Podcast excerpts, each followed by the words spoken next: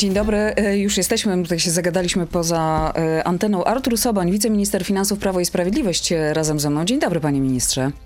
Dzień dobry. O kosztach gazu rozmawialiśmy, bo to kwestia, jak się okazuje, bardzo taka wzbudzająca sporo emocji, ile za ten gaz płacimy, ale myślę, że chyba jeżeli mieszkamy w bloku, no to wszyscy podobnie zostawiając to. Panie ministrze, mm, 66% Polaków negatywnie ocenia działania y, Narodowego Banku Polskiego związane ze zwalczaniem inflacji. Te najnowsze dane mówią, podają taką liczbę 10,8. Y, to jest inflacja za lipiec. To jest taka tendencja, której pan się spodziewał? Tendencja y, spadku inflacji, tak. No, przewidywaliśmy to i co więcej, dzisiaj mogę z panią redaktor pójść o zakład, w którym albo wygram na 100%, czyli że inflacja ta jednocyfrowa, którą zapowiadaliśmy, będzie we wrześniu i jeśli mówimy o danych wrześniowych, to jestem tutaj gotów na, na, na 100% powiedzieć, że ta inflacja już będzie poniżej 10%, natomiast e, czy ona będzie w sierpniu jeszcze poniżej 10%, e, będzie jednocyfrowa, e, no to to jest tak powiedzmy 50-50. Mogę się tutaj też zakładać, przy czym no powiedzmy, że jest 50% szans, że ten zakład wygram, jeśli mówimy o inflacji za sierpień. Czy to oznacza, jeżeli będzie już ta inflacja jednocyfrowa, że stopy procentowe zaczną także spadać?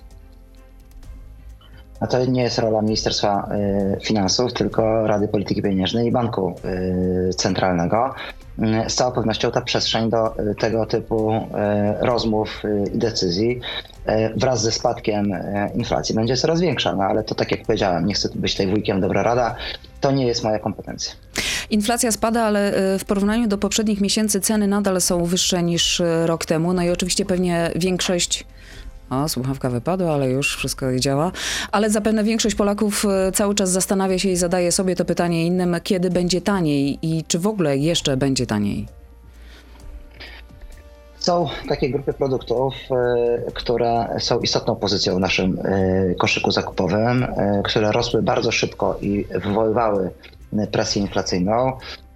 Tutaj są przede wszystkim ceny energii, ceny żywności i wśród tych grup produktów są produkty, w których te ceny rzeczywiście realnie spadają. Mieliśmy mm, takie e, badania i w zakresie żywności, na przykład w zakresie warzyw, czy mm, w zakresie cen e, energii, gdzie te ceny spadały.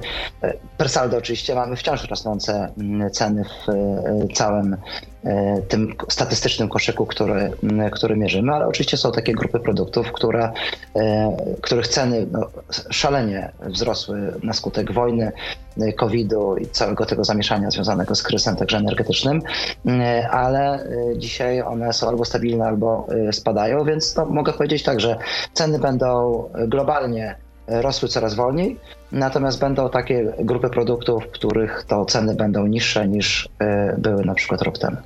Inflacja u nas spada, co absolutnie mm, jest dobrym e, wskaźnikiem, e, ale jednak dużo wolniej niż chociażby w całej Unii Europejskiej. Spadki w wielu krajach są dużo wyższe. Średnia inflacja w strefie euro wyniosła w lipcu zaledwie 5,3%. To jest średnia, tak jak mówię, w zależności od kraju. To dlaczego u nas jednak to, to, te proporcje nie są takie chociażby jak w krajach krajach e, unijnych i to z 10,8 w porównaniu do tej średniej 5,3. No my powinniśmy się e, porównywać e, do tej części Europy, w której jesteśmy, do krajów bałtyckich, do Europy Środkowo-Wschodniej. I tutaj oczywiście już ta sytuacja, jeśli chodzi o porównanie, wygląda zupełnie inaczej. Podobnie jak powinniśmy się porównywać do tej części Europy w zakresie na przykład wzrostu gospodarczego, gdzie również Mm, ten wzrost gospodarczy jest dużo bardziej imponujący na przykład w Polsce niż w starych państwach e, Unii e, Europejskiej. E, no to jest specyfika tej części Europy, że te zjawiska, które, te negatywne szoki zewnętrzne, one przy polskiej gospodarce działają w taki sposób, że wchodzą trochę później, ale są bardziej płytkie i mniej głębokie. Polska gospodarka sama w sobie mm, jest e, gospodarką zdrową Natomiast no, wychodzimy z tego trochę później niż państwa Europy Zachodniej, z tych negatywnych zjawisk. Jesteśmy blisko teatru wojennego. Nasza pozycja geopolityczna jest oczywiście inna niż, nie wiem, na przykład Portugalii. Trudno się porównać z Portugalią. Kredyt 2%, bezpieczny kredyt 2%, który jak się okazuje wzbudza sporo emocji i zainteresowania przede wszystkim. Już około 20 tysięcy, jak ustaliliśmy wspólnie wniosków złożonych, rząd spodziewał się do końca roku 14 tysięcy, co może świadczyć właśnie o tym olbrzymim e, zainteresowaniu. E, ile taki właśnie, ta, ta właśnie opcja będzie kosztowała państwo? Na pewno jakieś szacunki już są, ile państwo wyda na ten bezpieczny kredyt 2%? No to oczywiście będzie w zależności od liczby, liczby tych wniosków i liczby e, zawartych umów e, globalnie potem e, kwota. My szacujemy, że ona zamknie się do miliarda złotych w przyszłym roku, potem to może być powiedzmy około półtora miliarda złotych. Tak sobie zabezpieczyliśmy to w budżecie państwa.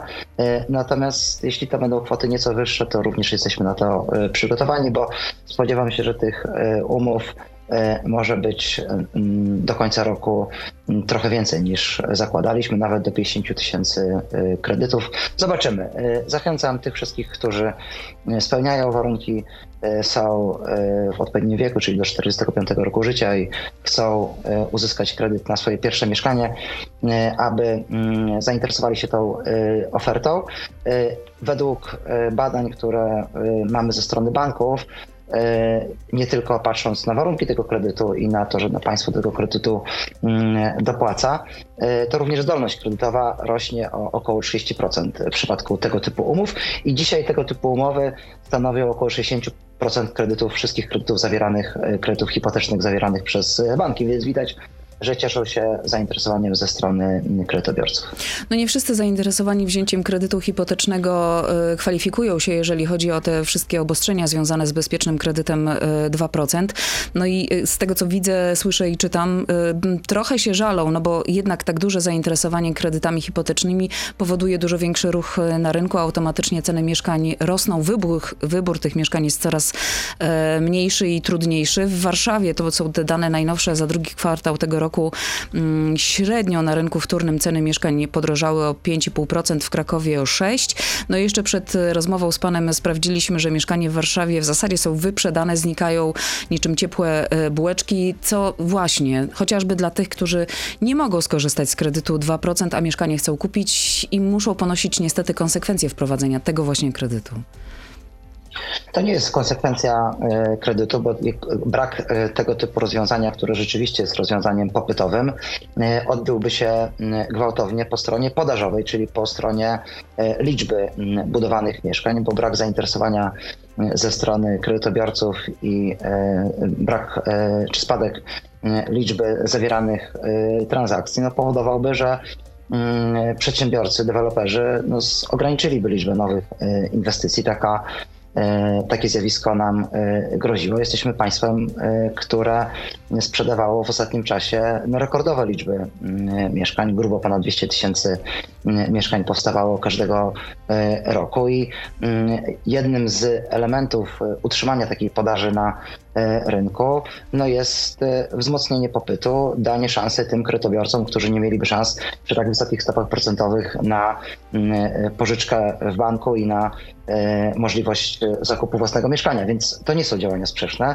E, działania w postaci tego kredytu utrzymują e, podaż. Bez utrzymania wysokiej podaży mm, mielibyśmy jeszcze większe wzrosty cen, bo na wzrosty cen mieszkań e, wpływają i wzrosty cen materiałów budowlanych, i koszty pracy, i koszty nieruchomości, oczywiście koszty niezbędnej infrastruktury. No to wszystko oczywiście wpływa na ceny mieszkań. Natomiast nie ma czegoś takiego, panie dyrektor, jak jedna polityka mieszkaniowa dla wszystkich. Ani kredyt 2% nie jest dla wszystkich, ani oferta banków nie jest dla wszystkich, ani oferta, nie wiem, dla samorządów, którą radykalnie rozbudowaliśmy w postaci y, czy budownictwa społecznego, czy budownictwa komunalnego, też nie jest dla wszystkich, tylko dla y, określonej y, grupy mieszkańców, odbiorców. Polityka mieszkaniowa jest i będzie, w moim przekonaniu, także miałem tutaj swoje doświadczenia, polityką palety różnych rozwiązań. Im więcej różnych rozwiązań dla różnej grupy mm, tych, którzy czy już mieszkają, czy chcą kupić mieszkanie, będziemy mieli na rynku, tym lepiej. I tak, taką politykę prowadzimy. Politykę różnych instrumentów dla różnych odbiorców. Już za moment przeniesiemy się do sieci, ale jeszcze wcześniej chciałam zadać jedno pytanie, panie ministrze. Mm, czy wiadomo, ile kosztować będzie referendum, które razem z wyborami parlamentarnymi ma się odbyć? E, ja, ja, tej e, liczby nie znam. Jeśli ono by się odbyło razem z wyborami parlamentarnymi, z pewnością byłoby e, dużo tańsze. Mm, bo pojawiają się takie liczby pomiędzy 70 a 100 milionów nawet. No, to jest y, ekstrapolacja, rozumiem, kosztu wyborów. To y, mniej więcej o takich kwotach rzeczywiście mówimy, jeśli chodzi o koszt wyborów powszechnych w Polsce. Natomiast, tak jak powiedziałem, jeśli byłoby tak, że referendum byłoby w dniu wyborów, oczywiście te koszty byłyby mniejsze. E, Artur Soboń, wiceminister finansów jest razem z nami. E, przenosimy się do sieci. Zapraszam na naszego YouTube'a, e, zapraszam na radioz.pl i na Facebooka i tam ciąg dalszy naszej rozmowy. To jest gość Radia Z. Panie ministrze, jesteśmy już z powrotem. To w takim razie zapytam teraz, zostawiając samo referendum, ile będzie kosztować kampania Prawa i Sprawiedliwości? Czy pan ma takie dane? Uczciwie mówiąc, nie wiem, jaki jest tutaj e, planowany e, budżet e, na całość kampanii. A czy w takim razie mm, prezydent nie ogłasza wyborów, e, terminu wyborów, dlatego żeby jak najwięcej można było mm, zrobić takiej prekampanii tak naprawdę bez, bez jej oficjalnej odsłony, czyli z innych wydatków korzystając, no bo nie da się ukryć, że e, od dobrych kilku tygodni przedstawiciele Prawa i Sprawiedliwości jeżdżą e, po Polsce. Mm, trochę to taka kampania informacyjna, chociażby mówiąca o 800+, to są te tak zwane pikniki 800+, gdzie bardzo wielu komentatorów uważa, że tak naprawdę to jest element kampanii, która właśnie oficjalnie jeszcze się w kampanię nie wpisuje, a e, pieniądze pochodzą z, no tak naprawdę nie wiadomo skąd. No, wszystkie pieniądze, które będziemy przeznaczać na kampanię, będziemy oczywiście e, przeznaczać e, całkowicie zgodnie z prawem. Prawo i Sprawiedliwość wprowadziło tutaj reguły, które do dziś obowiązują i tych reguł przestrzega. Rozliczamy zawsze kampanię co do E, złotówki e, w sposób prawidłowy i nie ma tutaj żadnych e, wątpliwości. Natomiast no to jest taki argument, który przed wyborami zawsze mm, pada. No ja mogę powiedzieć tak, że no gdyby stosować jakąś elementarną logikę tych, którzy mówią, że w tej chwili informujemy o naszych działaniach, jeździmy po Polsce, spotykamy się, organizujemy różnego rodzaju eventy, no to robimy tak od czterech lat, jeśli mówimy o E, tej kadencji. No poza oczywiście okresem e, COVID-u, który był okresem specyficznym. Cały czas byliśmy w kontakcie z e, Polakami i organizowaliśmy różnego rodzaju kampanie informacyjne. No na tym także polega rola dzisiaj rządu, aby informować o podejmowanych działaniach. To to jest coś, co jest częścią dzisiaj odpowiedzialności. no tak, panie ministrze, tylko o tym, że 500 plus wzrasta do 800 plus, no to wszyscy wiedzą. To nie potrzeba chyba kilkunastu, jeśli nie kilkudziesięciu pikników, żeby o tym społeczność poinformować. Nie wiem, czy wszyscy wszystko y, wiedzą. Ja y, z zainteresowaniem przeczytałem dane na przykład takiego raportu OECD jak Tax Wages. Dane, które pokazują miarę zmiany polityki wobec rodziny. To jest e, tak zwany clean podatkowy, tylko w przypadku tej metodologii OECD ten clean e, podatkowy liczony jest jako podatki, składki e, i transfery. I tutaj każdy, patrząc na tą politykę, którą prowadziliśmy, odniósł korzyść. Zawsze jest to punkt, dwa punkty procentowe mm, lepiej, niezależnie od grupy badanych podatników. Natomiast największa korzyść jest dla rodziny to y, rodzina zyskała nawet 20 punktów procentowych mniej, jeśli chodzi o obciążenia wobec państwa, właśnie na skutek naszej polityki i podatkowej, i transferów, między innymi programu 500 i za chwilę 800. E, I trzeba o tym mówić, że zmieniła się polityka państwa wobec rodziny i że to rodzina jest dzisiaj największym beneficjentem e, polityki państwa po roku 2015. No to pytanie jeszcze w, w tym temacie w takim razie od jednego z naszych e, słuchaczy. Czy nie uważa pan, że kampania prowadzona przez PiS za pieniądze pod podatników, kiedy nie ma ogłoszonej daty wyborów, jest oszustwem. To cytat.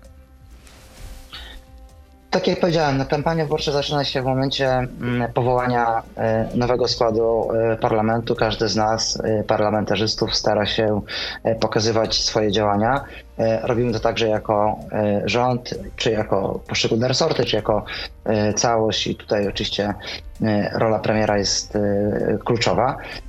I tyle. No, jakby nie ma tutaj nic nadzwyczajnego w żadnym państwie, w którym są jakieś elementarne standardy szacunku dla opinii publicznej E, jest konieczność informowania o e, działaniach rządu, odpowiadania na pytania, e, odpowiadania na wątpliwości także ze strony opinii publicznej, ale także pokazywania tego, co udało się zrobić. A czy przed wyborami pojawi się jeszcze jakieś nowe świadczenie? E, przed wyborami pokażemy nasz program rządów na kolejne 4-8, e, zobaczymy, e, lat, tak aby pokazać Polakom, jaka jest dalsza perspektywa. No, mamy dzisiaj Polskę, która w ostatnich latach jest państwem, które jest jednym z liderów wzrostu gospodarczego i w Unii Europejskiej, i na świecie. Szybko odbudowujemy E, swoją e, pozycję, której nie mogliśmy budować po II wojnie światowej. Robimy to skutecznie, zbliżamy się poziomem życia do mm, średniej e, europejskiej chcemy pokazać Polakom, jak zamierzamy dalej tą drogę kontynuować. No to ja powtórzę pytanie, czy przed wyborami pojawi się jeszcze jakieś nowe świadczenie? Nie, no, jeśli będziemy e, ogłaszać nowy program, no to oczywiście w momencie ogłaszania tego programu będziemy e, pokazywać jego konkrety. No to nie jest dzisiaj e, ten moment. To a propos jeszcze pieniędzy i tego mm, chyba można powiedzieć e, rozdawnictwa. E, wczoraj o tym rozmawiałam z Borysem Budką. E, zresztą Koalicja Obywatelska zorganizowała wczoraj przed KPRM-em konferencję w tej sprawie. A propos wydatków na Sejm, właśnie na kancelarię prezesa Rady Ministrów i te dane faktycznie są delikatnie mówiąc szokujące, bo zarządów PO-PSL budżet KPRM-u mieścił się w kwocie 120 milionów.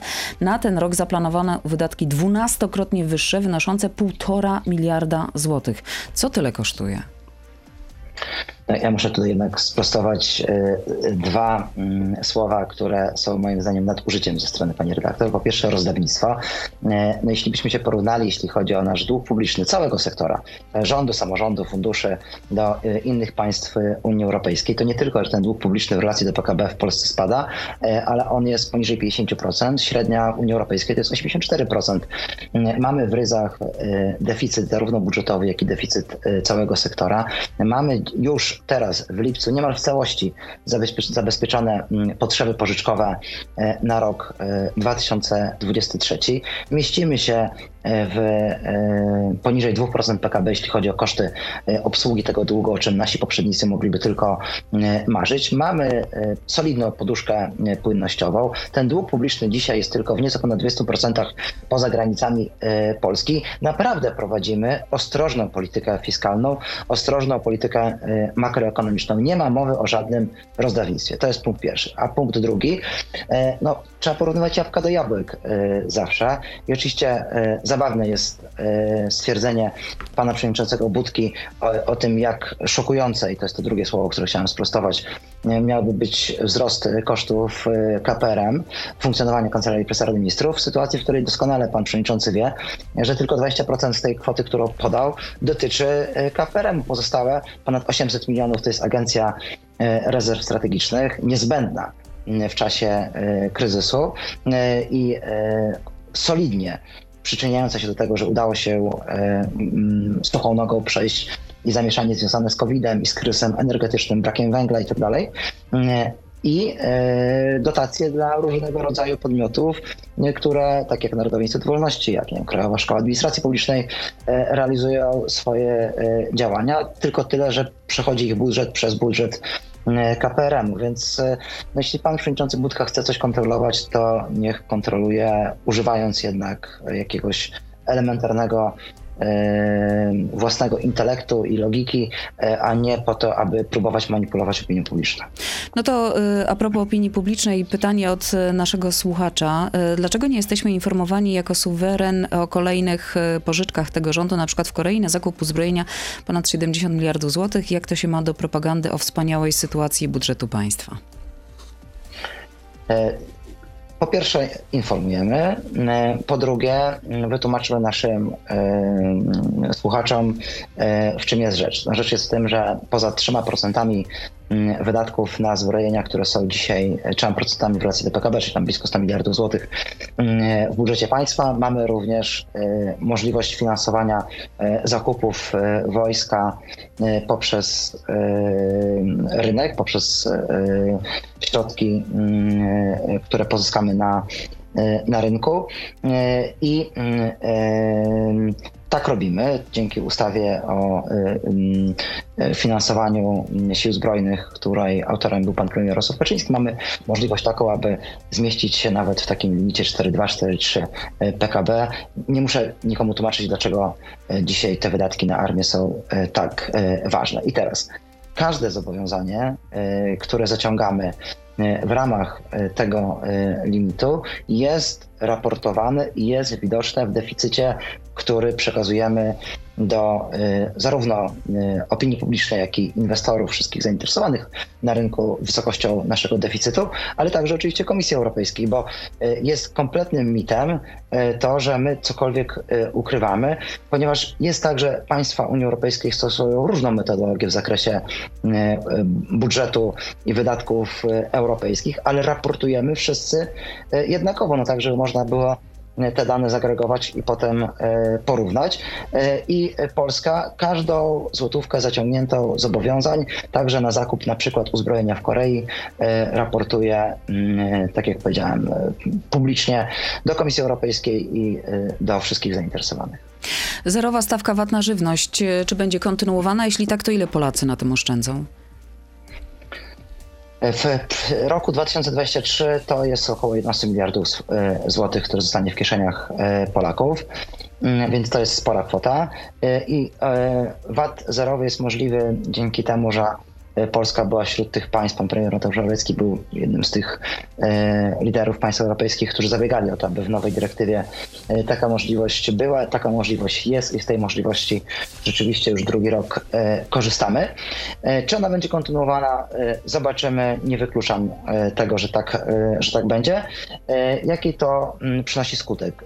To jest taki skutek, że poza tymi 11 miliardami, tak generalnie rzecz biorąc i oczywiście mm, tym, że no, każdemu z nas nas realnie zostaje e, w portfelu e, suma, którą e, oszczędzamy, ale 27% to jest średni koszt zakupu żywności dla gospodarstwa domowego w polskim koszyku zakupowym, w polskich warunkach. On jest tym wyższy, im te dochody oczywiście są mniejsze, tym niższy, im te dochody są mm, wyższe. Więc zerowy mm, VAT na żywność najlepiej działa dla osób y, najmniej sytuowanych, najmniej e, zamożnych. No więc wydaje mi się, że jest to naprawdę dobry instrument e, wsparcia mm, w sytuacji, e, którą mieliśmy, czyli sytuacji rosnących cen żywności, cen żywności, które mm, no, rosły tak szybko jak nigdy wcześniej. To jeśli spojrzymy na globalne mm, rankingi, na globalny pomiar wzrostu cen żywności, to mamy najdroższe ceny żywności, odkąd w ogóle te ceny żywności e, badamy i porównujemy. A od czego to zależy? Czy, czy ta stawka będzie utrzymana zerowa? Bo wspomniał pan, że to w zależności od czego? No jest to koszt fiskalny oczywiście e, i musimy patrzeć na e, nie tylko mm, wydatki budżetowe, ale także dochody budżetu państwa. I tutaj e, udowadniałem to na statystykach makroekonomicznych. Postępujemy racjonalnie, ostrożnie.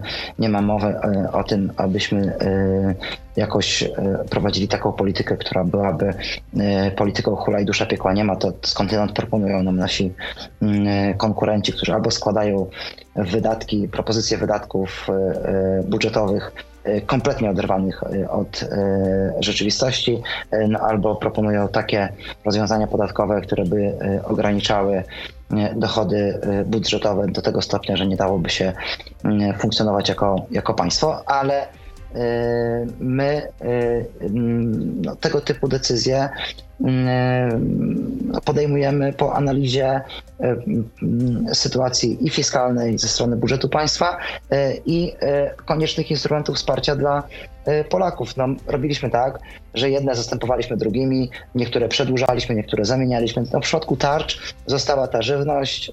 Jest to prawdopodobne, że to rozwiązanie będzie w kolejnych latach e, kontynuowane. Będziemy e, z całą pewnością zastanawiać się nad innymi rozwiązaniami w zakresie węgla, w zakresie mm, e, cen energii, cen gazu, wakacji kredytowych.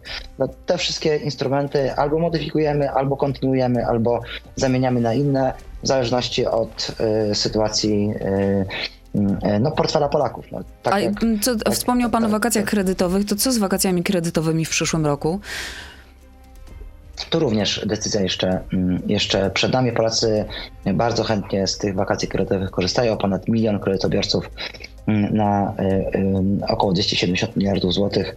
Y, to jest imponująca kwota i no też ogromny wysiłek ze strony rynku po to, aby właśnie wspierać mm, tych Polaków, no, którzy mieliby w innej sytuacji kłopot ze spłatą swoich rad, czy będziemy to warunkować innymi kryteriami, czy nie i w jakim zakresie e, będziemy to rozwiązanie proponować e, w najbliższych e, tygodniach, miesiącach będziemy tego typu propozycje przedstawiać. A wyprawka do szkoły, bo to też jedno z pytań, które pojawia się od naszych słuchaczy, dlaczego 300 plus na wyprawkę nie zostało zwaloryzowane jak 800 plus? To nie ma automatycznej waloryzacji tego typu świadczeń.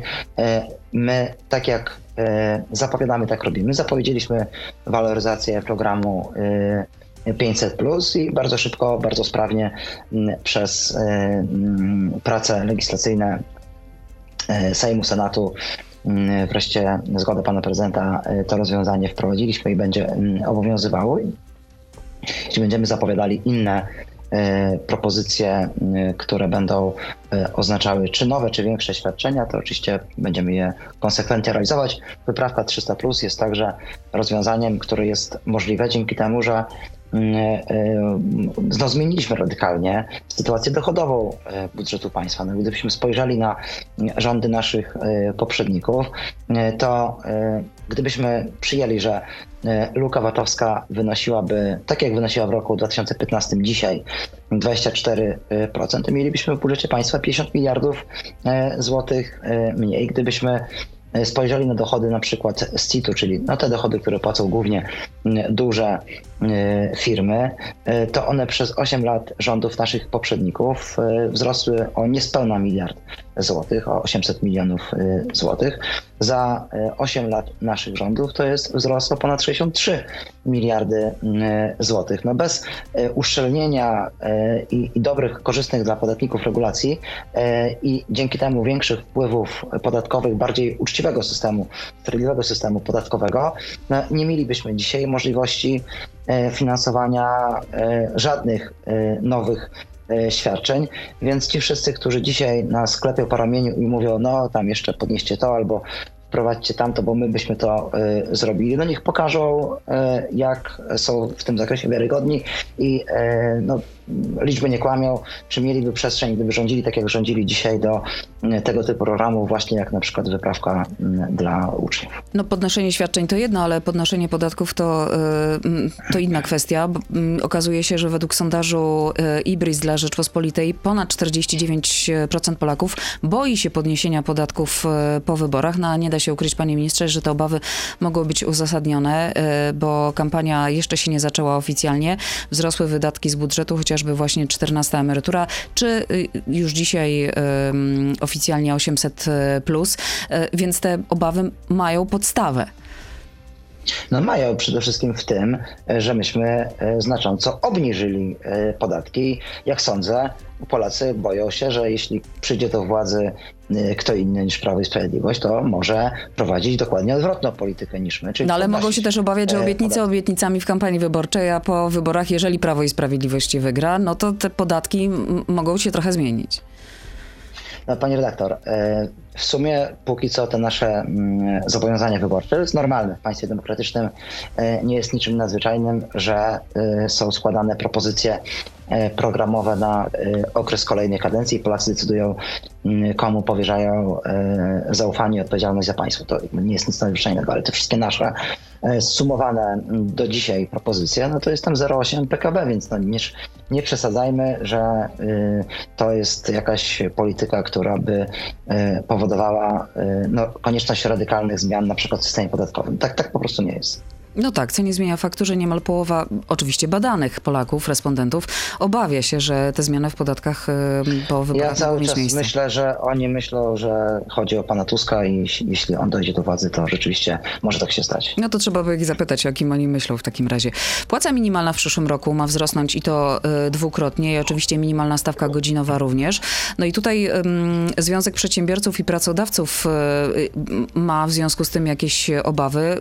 Cytuję, podwyżka w sposób bardzo istotny dotknąć może najmniejsze przedsiębiorstwa, te, które działają w mniejszych i mniej zamożnych y, miastach. Organizacja jest za tym, że, żeby wprowadzić regionalizację wynagrodzeń minimalnych. Co pan o tym sądzi?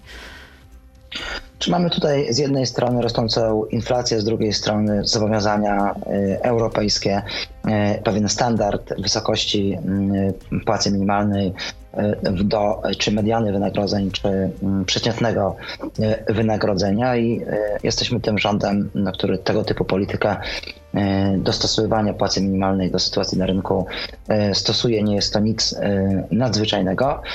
Czy mm, rozwiązania polegające na regionalizacji różnego rodzaju mm, świadczeń czy, mm, y, czy y, stawek y, mają sens. Polska jest państwem po pierwsze unitarnym, po drugie dość jednak jednorodnym poza mm, Warszawą i powiedzmy kilkoma dużymi miastami, w których rzeczywiście te dochody są wyraźnie wyższe. Nie, nie ma aż takiego zróżnicowania.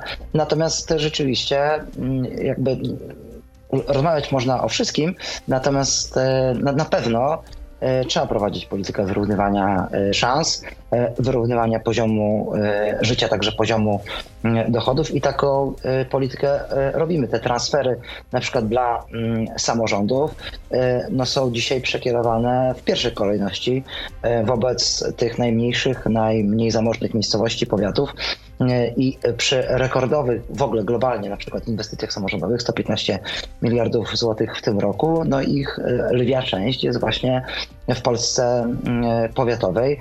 E, Dzięki temu no, mamy jakąś możliwość taką, aby wyrównywać szanse, aby sprawiać, że te, te, te miejscowości będą rozwijać się szybciej. Podobnie jest, podobnie działa na przykład Polska- Strefa mm, Inwestycji. Tutaj też e, mamy przesunięcie na przykład w kierunku Polski Wschodniej e, nowych e, decyzji, nowych e, projektów e, inwestycyjnych. To mi się wydaje bardziej sensowna mm, polityka, e, czyli polityka wyrównywania szans tak, aby e, e, te nierówności nie narastały, a nie dostosowywania się mm, polityki państwa do istniejących e, nierówności i wprowadzania różnego rodzaju rozwiązań w zależności od poziomu na przykład dochodu e, mieszkańców. A czy Prawo i Sprawiedliwość przedstawi w tej kampanii mm, jed, chociaż jeden projekt, jak czytam kolejne pytanie od naszego słuchacza, y, nowej ustawy podatkowej o PIT, CIT, VAT lub ZUS? Czy w tej kadencji przedstawimy projekt tego typu W tej ustawy? kampanii Nie. wyborczej. E, Czy w kampanii wyborczej będziemy mówili o podatkach? Tak, ale czy y, będziemy w, jeszcze w tej kadencji zajmować się podatkami? Tego się nie spodziewam. Y, A kiedy mm, wejdziemy do strefy euro?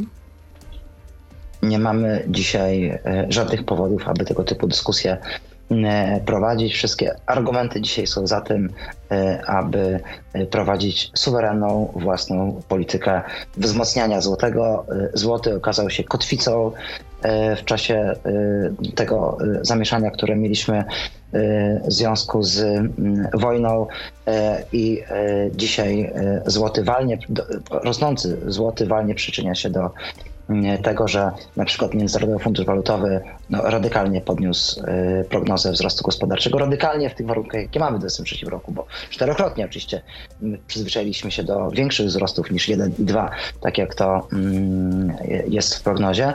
Mm, Ale, co, nie, co, nie zmienia, co nie zmienia e, tego, że, e, że złoty tutaj odegrał swoją e, pozytywną rolę. A jak to się ma chociażby do kredytów frankowych i e, mocnego złotego, czy y, w ogóle chociażby kredytów hipotecznych walutowych? E, To znaczy, nie, nie do końca zrozumiałem pytanie. Czy, czy ma jakieś przełożenie? No bo słaby złoty, no to też ma wpływ na to, y, jak y, wyglądają kursy walut. Oczywiście tam jest mnóstwo innych argumentów, które przemawiają za tym, że nie wiem, frank czy euro kosztuje, czy dolar tyle, ile kosztuje, ale słaby złoty nie pomaga. Nie, no zgoda, oczywiście cena waluty ma swoje konsekwencje i w bilansie handlu zagranicznym i w naszym koszyku y, różnego rodzaju y, zakupów. No Jeśli złoty jest mocniejszy, to nie wiem, tankujemy taniej paliwo, czy teraz w okresie wakacji płacimy taniej za zagraniczne wycieczki. No oczywiście to ma swoje konsekwencje.